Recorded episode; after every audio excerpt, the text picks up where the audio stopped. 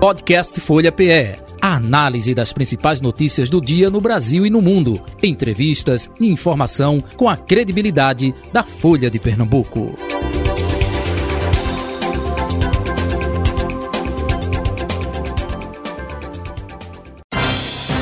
Folha Política. Bem, Folha Política, a participação do deputado federal eleito pelo PSB, Lucas Ramos, com a gente é, a partir de agora, comigo e também com Carol Brito, subeditora de política da Folha de Pernambuco. Deputado, muito bom dia, seja bem-vindo aqui ao Folha Política, tudo bem com o senhor? Bom dia, Jota. Bom dia, Carol. Bom dia a todos os ouvintes da Rádio Folha. Satisfação enorme retornar aqui, ainda que virtualmente, já que eu estou em Brasília na expectativa da posse na próxima quarta-feira. Eu estou muito feliz né, desse momento de poder compartilhar de um mandato na Câmara dos Deputados Federais, no momento em que o Brasil mais precisa da gente. Obrigado pela Desde oportunidade. Quando... Um salve a todos os ouvintes. Idem. É, desde quando o senhor está por aí? Fim de semana, é isso, deputado? Eu vim antes, eu vim para os preparativos da instalação, até receber o apartamento funcional, eu preciso estar hospedado, devidamente acomodado, e eu resolvi vir 15 dias antes. Então eu estou aqui desde a segunda quinzena de janeiro, já na busca né, por imóvel para ocupar né, temporariamente, até receber na Câmara dos Deputados o apartamento funcional. Esse tempo ele é necessário, Jota, porque é. o mandato dos deputados ele se encerra amanhã, no dia Verdade. 31 né, de janeiro. Então, os imóveis funcionais eles só serão desocupados a partir do dia 1 de fevereiro, quando a Câmara deve, recebendo o imóvel, entrar com uma mini reforma, pintura, uhum. é, o que se faz necessário de é, avaliação de revisão hidráulica, por exemplo, para somente aí os novos deputados poderem receber o imóvel funcional. Perfeito. Antes de passar aqui a bola para é, Carol Brito, né, é, subeditora de política da Folha de Pernambuco, também tem perguntas a lhe fazer, já que o senhor está aí desde a segunda quinzena, enfim, como é que o senhor é, analisa e o senhor esteve aí praticamente uma semana depois do que aconteceu em Brasília, né? É, aquel, aqueles atos é, golpistas, terroristas, é, justamente que aconteceram no dia 8 de janeiro e o senhor disse que dia 15 estava por aí já, então pegou ainda reflexo né, é, é, de tudo isso. Qual o sentimento, enfim, é, comentários, o que de fato o senhor pôde é, verificar, vivenciar nesses dias aí em Brasília, hein, deputado? Olha, houve por parte do presidente da Câmara, o deputado Arthur Lira, um planejamento de fortalecimento e reforço da segurança para garantir aquele momento de posse. Afinal de contas, é quando Brasília mais vai ter gente né, aqui na capital federal, né, justamente é, participando dos atos né, que vão empossar senadores e deputados federais. É um momento, inclusive, de muita exposição e que, por isso, precisa necessariamente né, de um reforço da segurança depois daqueles episódios lamentáveis, né, fatídicos que, que aconteceram né, no dia 8. Né, Brasília vive realmente um momento de tensão. Tensão pelo que está por vir, né, não só por parte desses apoiadores, manifestantes, pessoas que né, perderam a razão né, para defender uma ideologia política desrespeitando inclusive o resultado das urnas e mais do que isso, dilapidando o patrimônio público, né, fazendo com que arque né, o poder público com reformas, né, com compra de novos móveis, recurso que queria ter sido destinado para outra finalidade, mas que hoje está servindo, por exemplo, para repor mesa, para repor cadeira, para repor equipamentos que foram danificados por esses malfeitores. Eu acho que a resposta foi muito forte do Poder Judiciário né, quando determinou a prisão desses manifestantes né, e que continua na polícia investigativa né, buscando é, identificar é, os financiadores que estão hoje espalhados pelo Brasil inteiro e que não tiveram sequer a coragem de estar aqui em Brasília na data, mas que mandaram seus representantes, seus capatazes, e a gente tem né, plena convicção de que essas forças policiais, né, junto com o judiciário, deram a resposta necessária, à altura e muito rápida, diga-se de passagem. Exatamente por isso que Brasília começa, então, a viver né, um momento de planejamento né, para que o Poder Legislativo né, possa ter né, normalizada a sua rotina de trabalho, principalmente no Senado Federal, onde foi né, brutalmente atingido né, o equipamento público. A Câmara, o plenário foi preservado graças ao é, as forças né, de polícia legislativa e que deram, né, é, fizeram esse contingenciamento desses invasores. Então, Jota, eu acho que é, para a próxima quarta-feira, Brasília está organizada né, para receber esses 503 deputados federais que renovam ou que chegam à Câmara, assim como eu, pela primeira vez, né, além dos 81 é, senadores que tomarão posse juntos às 10 horas da manhã e que certamente vai ser uma linda festa em favor da democracia e que no, reacende né, dentro do peito de cada um de nós esse orgulho né, dessa democracia que, apesar de nova, a democracia brasileira é muito forte dia, Jota. Bom dia, deputado. Um bom dia a todos os ouvintes internautas da Rádio Folha. É, deputado, eu queria falar um pouquinho sobre a eleição da mesa diretora, porque a gente sabe que a fatura para a presidência aí da Câmara está praticamente liquidada, né? Arthur Lira vai ser reeleito e por uma ampla base aí que vai desde partidos da esquerda até direita. E como é que ele vai fazer para conciliar, é para agradar todas essas lideranças com esses espaços em mesa diretora, em comissão? Já tem algum acordo aí sendo costurado que o senhor possa adiantar para a gente? Claro, Carol, sempre com novidades. Né? De fato, a eleição do deputado Arthur Lira né, para presidente da Câmara, ela está praticamente selada, aguardando somente né, o prazo regimental para registro de sua candidatura e, consequentemente, a eleição por aclamação, unanimidade praticamente dos votos dos 513 deputados eh, federais que esperam eh, eh, que haja essa candidatura única e a eleição ela se dará às 14 horas né, da próxima quarta-feira, ou seja, né, tão logo instalada a abertura dos trabalhos legislativos da 57ª legislatura, né, nós já vamos ter, portanto, a eleição da mesa. A eleição da mesa que é, não só em torno do deputado Arthur Lira, mas também né, da proporcionalidade dos partidos, é, da mesma forma que a gente vê acontecer na Assembleia Legislativa de Pernambuco, aqui na Câmara Federal, é, isso também é respeitado pelos parlamentares. Então,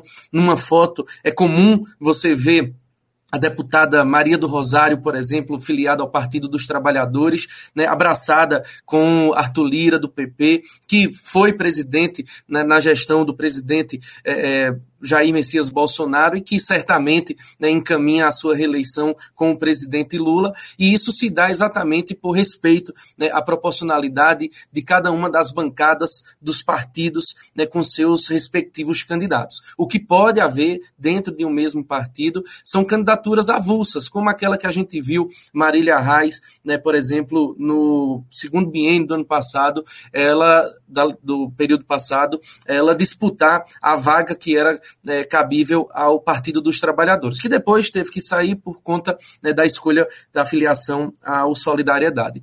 Mas isso está solidificado, tá? A, nos grupos, a manifestação individual e coletiva por parte dos líderes das bancadas, que é uma figura que tem muita força aqui em Brasília, são os líderes de cada partido.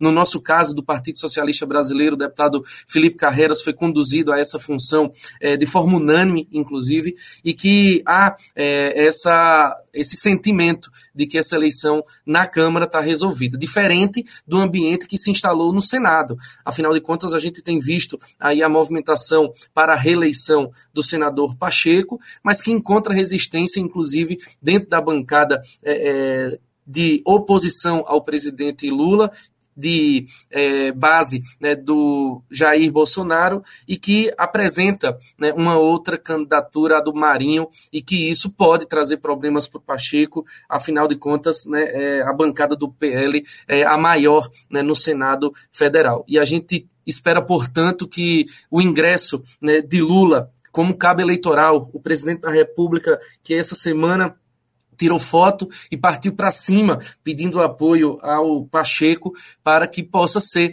é, da mesma forma como há na Câmara, uma pacificação né, no Senado Federal, a fim de que o Congresso Nacional possa né, seguir é, em parceria com o Poder Executivo para o trabalho que começará a partir da próxima quarta-feira algum espaço especial. A gente sabe que o senhor tem uma ligação forte aí com a área de agricultura, né? Foi secretário de Ciência e Tecnologia. Tem alguma comissão que o senhor está de olho? Olha, tem várias. Eu acho que da nossa atuação parlamentar, né, dentro do Partido Socialista Brasileiro, fica muito claro que existem alguns espaços que foram é, ocupados por companheiros nossos valorosos, a exemplo de Milton Coelho, presidente da Comissão de Ciência, Tecnologia e Informática na Câmara é, dos Deputados Federais, né, função que está exercendo, inclusive, até amanhã, né, quando se afasta né, do mandato e assume definitivamente a missão né, no Ministério de Desenvolvimento né, e Comércio, e que sem dúvida nenhuma, esse é um espaço que será reivindicado por mim, afinal de contas, os quase dois anos que passei à frente da Secretaria Estadual de Ciência, Tecnologia e Inovação eh, me trouxe muita proximidade e muita propriedade para debater esses assuntos, inclusive de acessibilidade e conectividade em Pernambuco, né, de forma a melhorar a qualidade da internet, ampliar o sinal de telefonia móvel. As, são inúmeras, Carol, inúmeras as comunidades que ainda são desassistidas em Pernambuco, que não tem sequer o sinal de 3G, imagine 4G, 5G, né? Ou seja, a gente tem um desafio enorme pela frente, que é de poder universalizar o sinal de telefonia móvel, e acredito que essa vaga que pertence ao Partido Socialista Brasileiro pode ser muito bem representada, né? Por alguém que dedicou né, o seu segundo mandato como deputado estadual para a inclusão digital e o empreendedorismo digital, com pauta no fortalecimento da ciência, da tecnologia e da inovação para geração de emprego e renda. Da mesma forma que manifestei o meu interesse em ocupar né, a vaga que hoje né, desenvolve é, o trabalho o deputado Gonzaga Patriota, também é, não reeleito, que na comissão de viação e transportes vem dedicando uma atenção especial para que o DENIT, né, e o governo federal possam é, recuperar a malha rodoviária é, em Pernambuco, garantir né, mais acessibilidade, mais segurança para quem transporta não só é, passageiros, mas também produtos, comércio, né, alimentos, e a gente tem essa clareza de que faz parte também da nossa atuação parlamentar. Da mesma forma, e talvez mais importante ainda, é a nossa participação na Comissão de Desenvolvimento Regional, para que a gente possa fortalecer o abastecimento de água, para a gente poder ampliar, como disse a governadora Raquel Lira, se tratar de uma prioridade no mandato dela, é uma prioridade também do nosso mandato, a universalização e acesso e uso da água, não só para o consumo humano, mas também da promoção da irrigação, da geração do emprego e da renda né, no, na zona rural né, dos municípios, que tem a vocação para a agricultura. Não posso me dizer fazer parte né, da bancada agro, mas certamente o agronegócio para nós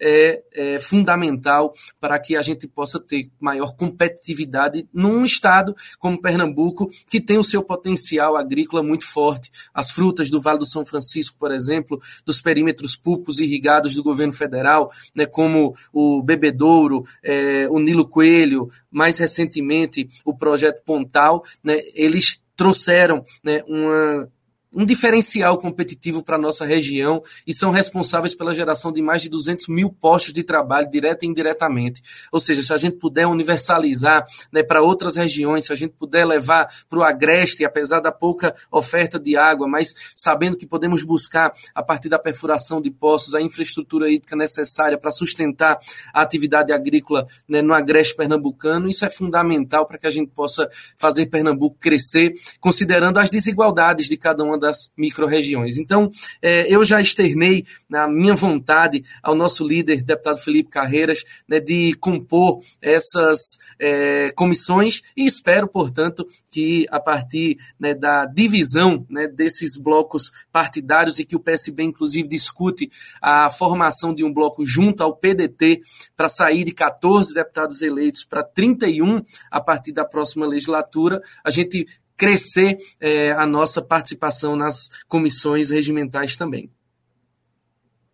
pouco a discussão para o cenário local, né? Uma notícia pegou muita gente de surpresa na última sexta-feira, que foi a saída do ex-governador Paulo Câmara do PSB. Como é que o senhor avaliou aí essa desfiliação do ex-governador?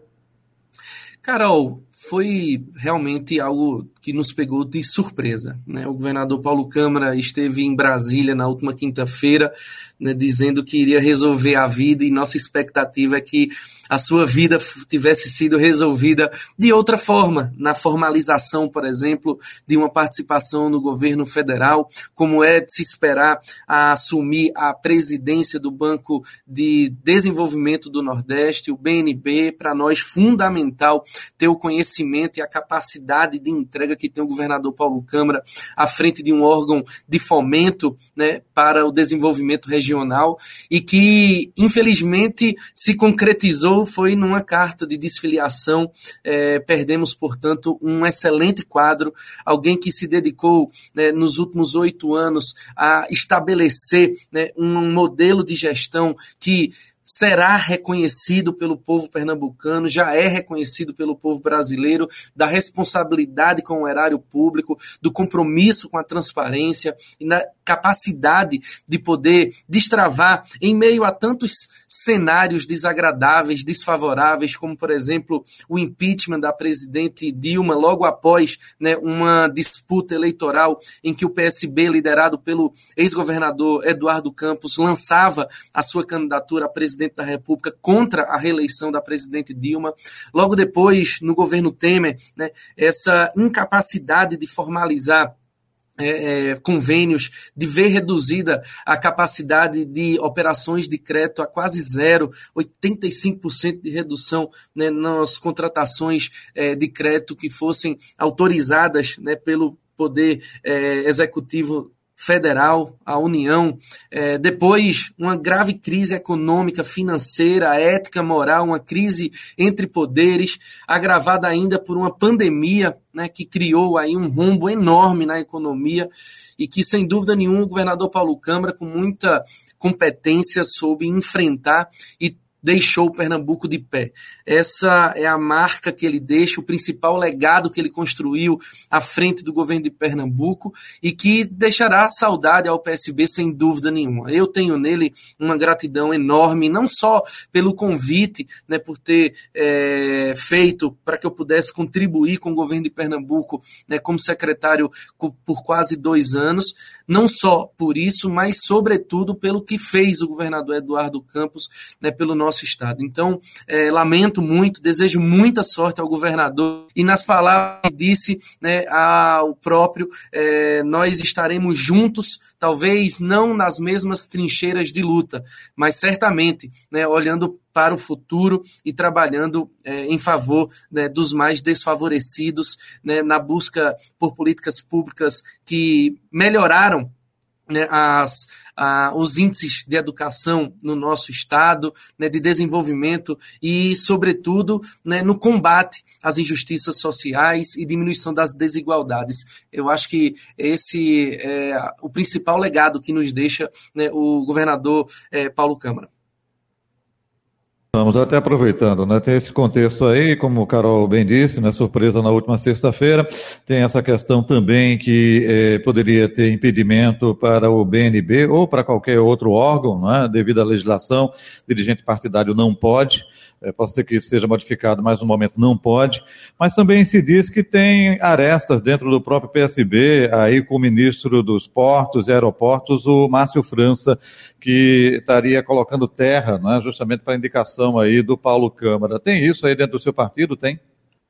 Olha, Jota, é interessante a sua pergunta, porque no final do ano passado, a bancada dos deputados federais, eleitos ainda não empossados, fez um movimento em favor né, de Márcio França para ocupar o um ministério do governo Lula. Naquele momento, nós esperávamos é, evidentemente sabendo de todas as dificuldades e que era né, certamente algo que era disputado por outros partidos também, nós esperávamos o Ministério das Cidades. Afinal de contas, esse seria um trabalho que o Partido Socialista Brasileiro saberia tirar de letra. Né?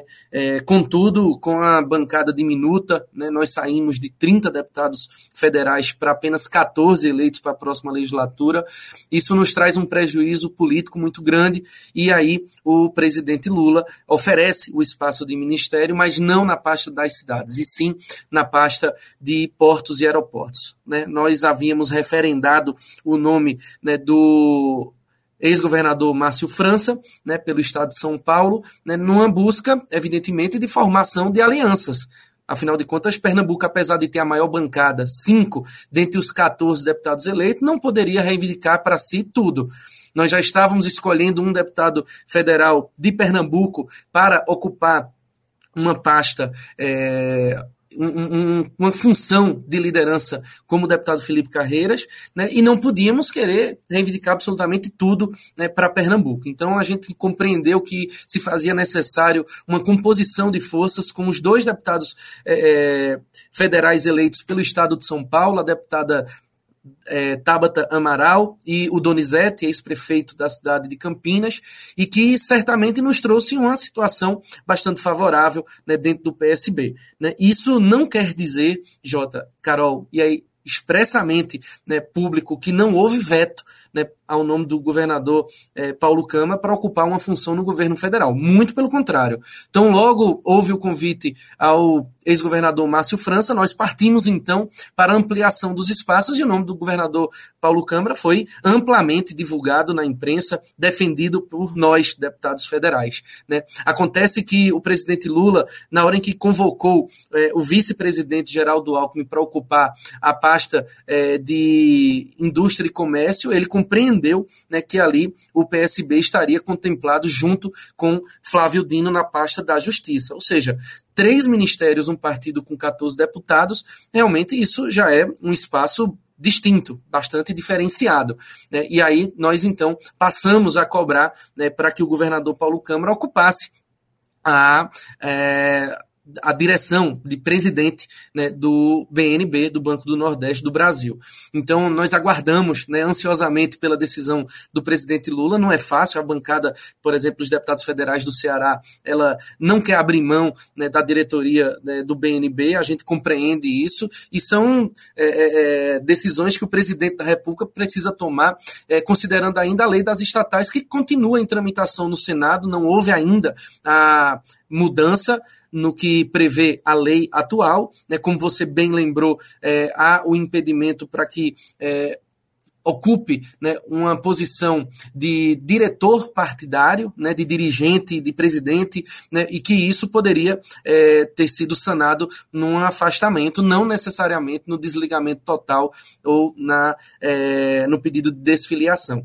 Então, Jota, é de se esperar né, que a lei das estatais ela possa ser cumprida à risca, né, considerando ainda a legislação atual. É, deputado, eu sei que o senhor está aí de saída da Assembleia Legislativa, mas como é que o senhor avalia aí o posicionamento é, do PSB, que tem a maior bancada da casa, 13 deputados, é, não conseguiu é, fazer um nome para os cargos mais importantes aí, que é de presidente, primeira secretaria. É, o partido, o senhor vê ele um pouco aí perdido para conseguir uma unidade? Carol, muito dura essa essa avaliação de que o partido estaria perdido. Eu acho que é um novo momento, né? Um momento em que, por exemplo, apesar de ter as maiores bancadas em 2014 e 2018, o PSB ficou de fora da eleição de presidente da Assembleia Legislativa de Pernambuco. Lembro aqui né, que fui, inclusive, um dos articuladores da eleição né, do deputado é, Guilherme Uchoa em 2014, no primeiro biênio. No segundo biênio, né, é, da mesma forma, a interrupção devido ao seu falecimento né, e a chegada do presidente Heriberto, e que em 2018, também tendo eleito a maior bancada, né, o PSB é, decidiu por seguir com a reeleição do deputado Heriberto Medeiros, sendo eu né, um dos articuladores né, dessa sua candidatura, que mostrou-se ser bastante competitiva, apesar de ter é, é, deputados né, lançando né, candidatura em faixa própria, mas não é, lograram êxito e o deputado Heriberto foi reeleito com 34 votos, acredito, à época. Né, uma clara demonstração de que a casa ela tem suas particularidades. Os deputados ali, eles votam na eleição da mesa que não recebe é, nem, ó, nenhuma, nenhuma influência de fora. Né? Não há esforço que governador sentado na cadeira possa fazer para reverter né, é, uma eleição. Isso já aconteceu no passado, mas num passado recente, é, isso realmente tem sido uma escolha dos deputados. Lamento que o PSB é, não tenha construído né, um clima para ocupar a vaga de primeiro secretário. Foi assim com Diogo Moraes, foi assim com Clodoaldo Magalhães, e infelizmente né, não foi assim quando a gente viu uma disputa interna do partido, né, liderada ali por Aglailson Vitor e do outro lado Rodrigo Novaes, elas é, acontecerem dentro né, do mesmo ambiente, e isso enfraqueceu ao ponto de permitir que, de forma muito competente, o deputado Gustavo Gouveia fosse buscar os votos fora em outros partidos e depois dentro do partido né, é, quando conseguiu a manifestação de apoio de alguns deputados do PSB, ainda quando a Glailson é, mantinha a sua candidatura. Ou seja, é uma eleição da casa, Carol. Eu acho que é, o PSB ele tem agora a oportunidade de refletir sobre quais espaços deve ocupar. Não vejo, por exemplo, nenhum espaço para o PSB abrir mão da Comissão de Constituição, Legislação e Justiça, hoje ocupada pelo deputado é, Valdemar Borges. Né? Não dá para a gente também querer sair de todos os espaços, porque aí o PSB vai sumir e isso não é, é nenhum interesse nosso. Tado, como é que o senhor avalia aí esse movimento que João Campos vem fazendo nessa pequena reforma administrativa que ele é, está aí promovendo para atrair o PT, né? O senhor na última, na última entrevista que deu para a gente aqui na rádio até falou aí que defendia essa possibilidade, inclusive do PT ficar com a vice de João Campos em 2024. O senhor acredita que essa possibilidade ainda está quente, que dá para ter esse diálogo com o PT? Carol, se não está quente, eu acho que está na hora de esquentar, porque é fundamental que o PT esteja dentro da Frente Popular na reeleição do é, prefeito João Campos. Sem dúvida nenhuma, João hoje ocupa a maior liderança no Partido Socialista Brasileiro e todos os olhos, todos os esforços, né, toda a nossa energia está voltada para a renovação do seu mandato como prefeito da capital pernambucana. Isso não quer dizer que a gente não vá discutir candidaturas em outras cidades importantes da região metropolitana, do Recife, ou ainda no Agreste, como Caruaru, né, a cidade natal da governadora né, Raquel Lira, né, Serra Talhada, né, ou ainda Petrolina, de onde eu venho, né, com muita vontade de disputar a eleição municipal. Né, mas é, a gente sabe que para ter o PT né, na frente popular, a gente vai precisar também negociar alguns espaços, e eu acho que essa é a vontade né, do prefeito João Campos. Os espaços não só de candidaturas em cidades importantes, mas também espaços na gestão. E eu acho que é a hora né, do prefeito João Campos, passado né, a eleição de 2020, em que ele defendia né, não ter nomes do PT é, acompanhando é, ou contribuindo diretamente com o seu é, governo, eu acho que é hora de desarmar o palanque né, e de realmente convidar, convidar o PT